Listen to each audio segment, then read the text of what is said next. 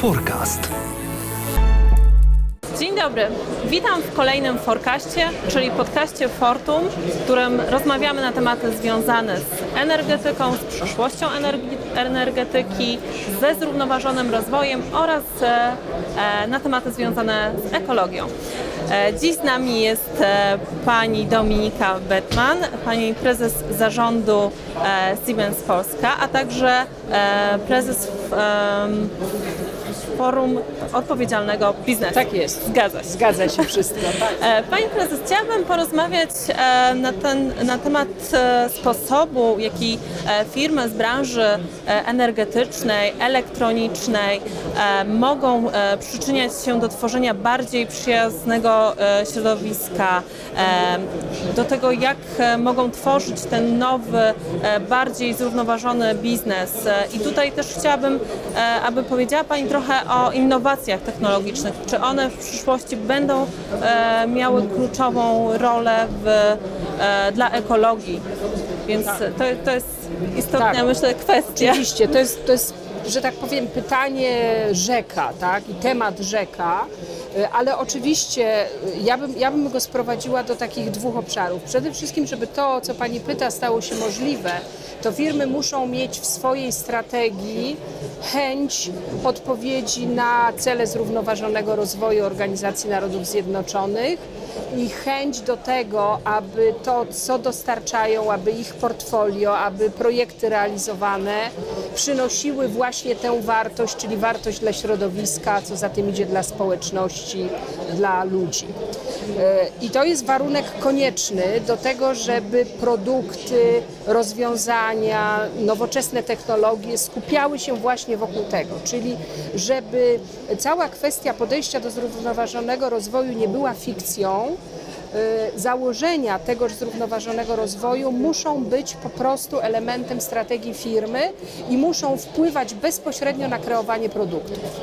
I teraz te produkty, czyli właśnie te nowoczesne technologie, one mają gigantyczny wpływ na zmianę naszego sposobu funkcjonowania i one mogą być albo po stronie, albo przeciwko zrównoważonemu rozwojowi.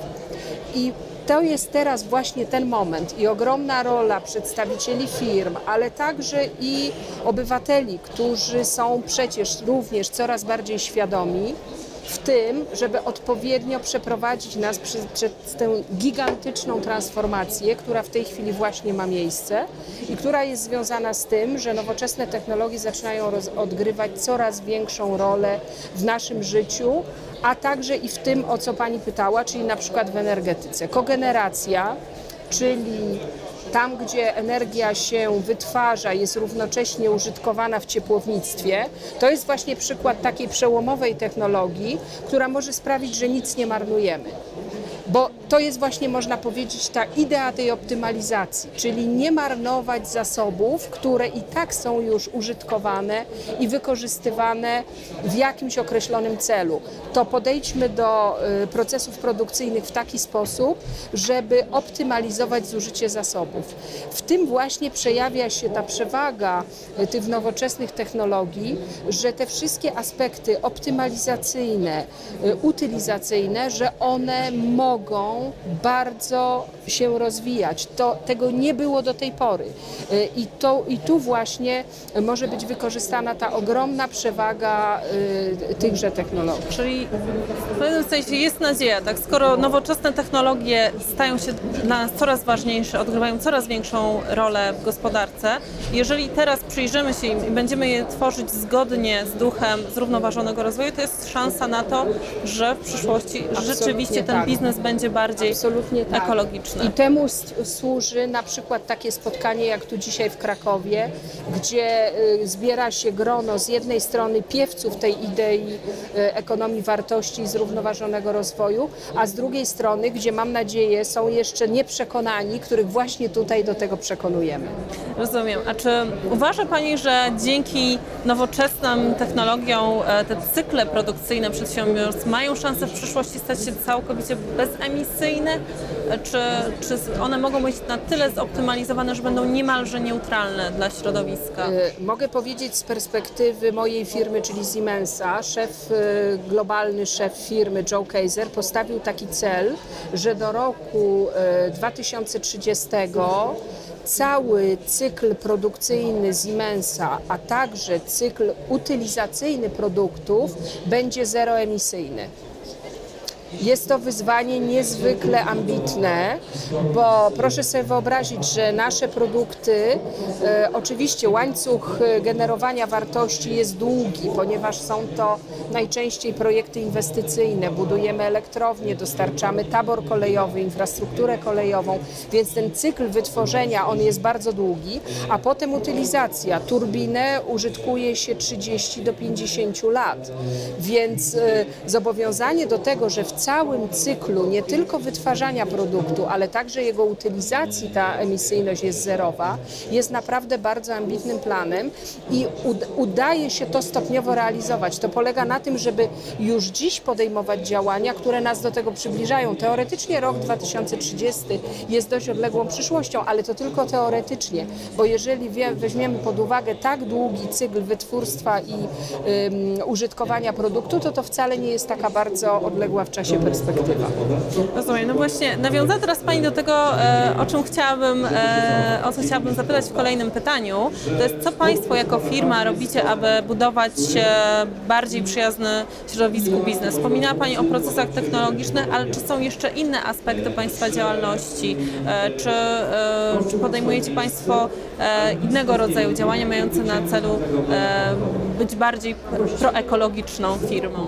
Podejmujemy wszystkie możliwe, tutaj cały wachlarz działań, od e, takich e, prostych działań jak e, eliminowanie plastiku w naszych biurach na całym świecie, jak to, że budynki biurowe, których firma posiada setki na całym świecie, są budowane w oparciu o technologie właśnie niskoemisyjne i o technologię obiegu zamkniętego. Mamy przykłady budynków biurowych, które są nieomalże samowystarczalne, jeśli chodzi o wodę, energię, odpady.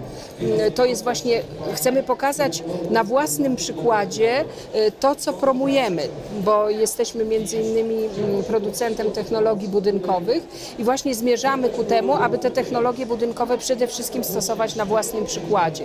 A więc te nasze biura są właśnie nie tylko przyjazne dla człowieka w rozumieniu e, użyteczności budynków, ale także właśnie jeśli chodzi o to, o te potencjalne odpady, czy to, co emituje dany budynek. E, Następnie e, oczywiście samo sedno, czyli e, skupienie się na rozwoju tych technologii, które nie zagrażają środowisku. Siemens już kilka lat temu zrezygnował z atomu. Na fali Fukushimy i na fali Energiewende w Niemczech, gdzie podjęto decyzję o niekontynuowaniu budowania elektrowni atomowych, Siemens powiedział, że rezygnuje w związku z tym z tego obszaru działalności. A więc tych działań, e, można powiedzieć, takich sprzyjających środowisku jest, jest, jest całe spektrum. Oczywiście odejście od atomu spowodowało większą koncentrację na odnawialnych źródłach energii. Jesteśmy wielkim e, dostarczycielem wiatraków, zarówno naziemnych, jak i morskich. Także tutaj jest cała, cała powiedziałabym, filozofia działania firmy zmierza właśnie ku temu, żeby sprostać tym wymaganiom ekologicznym. Czyli z tego co rozumiem, to, to nie jest tak, że Państwo e, trochę ekolog- staracie się być em, do tej swojej codziennej działalności dodajecie ekologię, tylko ekologia rzeczywiście e, dyktuje, że tak powiem, warunki, tak? Że to myślenie, przenik- to myślenie proekologiczne przenika całą organizację. Oczywiście, to ty, tylko wtedy ma to sens. Poza tym y, trzeba powiedzieć, że tak jak y, można powiedzieć, że firmy konkurują ze sobą różnymi aspektami y, i o różne wartości. Konkurują ze sobą o pracowników, konkurują ze sobą o udziały w rynku. To tak od jakiegoś czasu firmy konkurują również pomiędzy sobą właśnie ekologicznymi produktami i rozwiązaniami. Dzieje się tak dlatego, że po pierwsze pracownicy przechodzą transformację świadomości i chcą pracować dla firm, które realizują tak zwane wyższe cele, a nie tylko e, generują zyski. E, Liczba interesariuszy firmy rośnie, dlatego że nie są to już tylko pracownicy i klienci, ale jest to otoczenie firmy, e, społeczności lokalne, to są wręcz całe społeczeństwa w przypadku firm infrastrukturalnych i w związku z tymi trendami następuje właśnie ta zmiana. Brzmi to optymistycznie. Bardzo serdecznie dziękuję Pani za rozmowę. Ja dziękuję również. Państwu. Bardzo dziękuję. Do widzenia. Dziękuję. Forecast.